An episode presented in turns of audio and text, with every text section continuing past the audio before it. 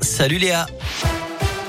Salut Cyril, salut à tous. On jette un œil sur les routes à Lyon. Pas de grandes difficultés, à part ces deux kilomètres de ralentissement sur la 46 Sud entre Corba et Saint-Priest.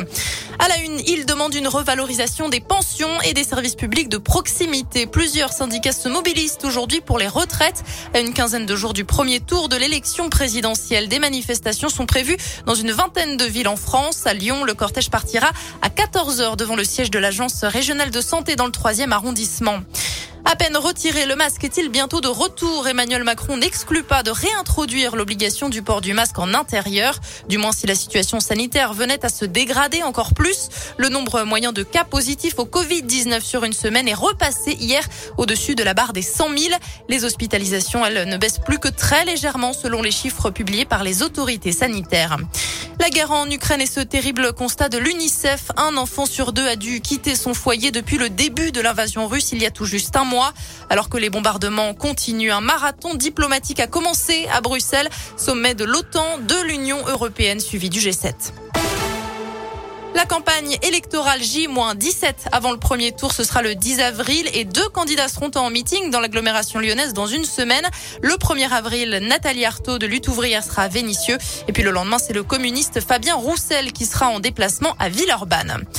Macron a livré notre région à Amazon. Voilà ce que l'on pouvait lire ce matin sur une banderole XXL étendue au pied de la basilique de Fourvière à Lyon. L'association de défense de l'environnement Alternativa dénonce l'implantation du géant du e-commerce en ligne dans la région. Une entreprise responsable, selon les militants, de destruction d'emplois, en plus d'entraîner des conséquences directes sur l'environnement là où s'implantent les entrepôts. Le restaurant Les Trois Dômes fermera temporairement ses portes à Lyon, conséquence de la perte de son étoile. L'annonce est tombée avant-hier lors de la cérémonie du guide Michelin. L'opportunité de nous réinventer confie les équipes du restaurant qui baissera le rideau le 4 avril à nos confrères du Progrès. Un nouveau sentier de grande randonnée dans la métropole de Lyon. Le GR 169 va être dévoilé à l'occasion du Salon du randonneur qui se tient ce week-end à la Cité internationale de la gare d'Irigny à la gare de Fézin. 170 km au total en passant par les 12 forts de la deuxième couronne de l'agglomération. En sport, du rugby, et c'est désormais officiel, la Nouvelle-Zélande va bel et bien établir son camp de base à Lyon pour la prochaine Coupe du Monde. Grégory Doucet présentera le dispositif demain matin euh, avec Yann Roubert, le président du Loup. Et puis en foot, déception pour l'OL féminin, les Lyonnaises se sont inclinées hier soir face à la Juventus en quart de la Ligue des Champions. Score final 2-1 pour le club italien.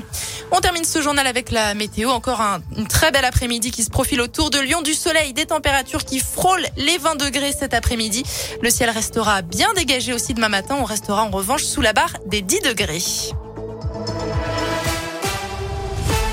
Merci.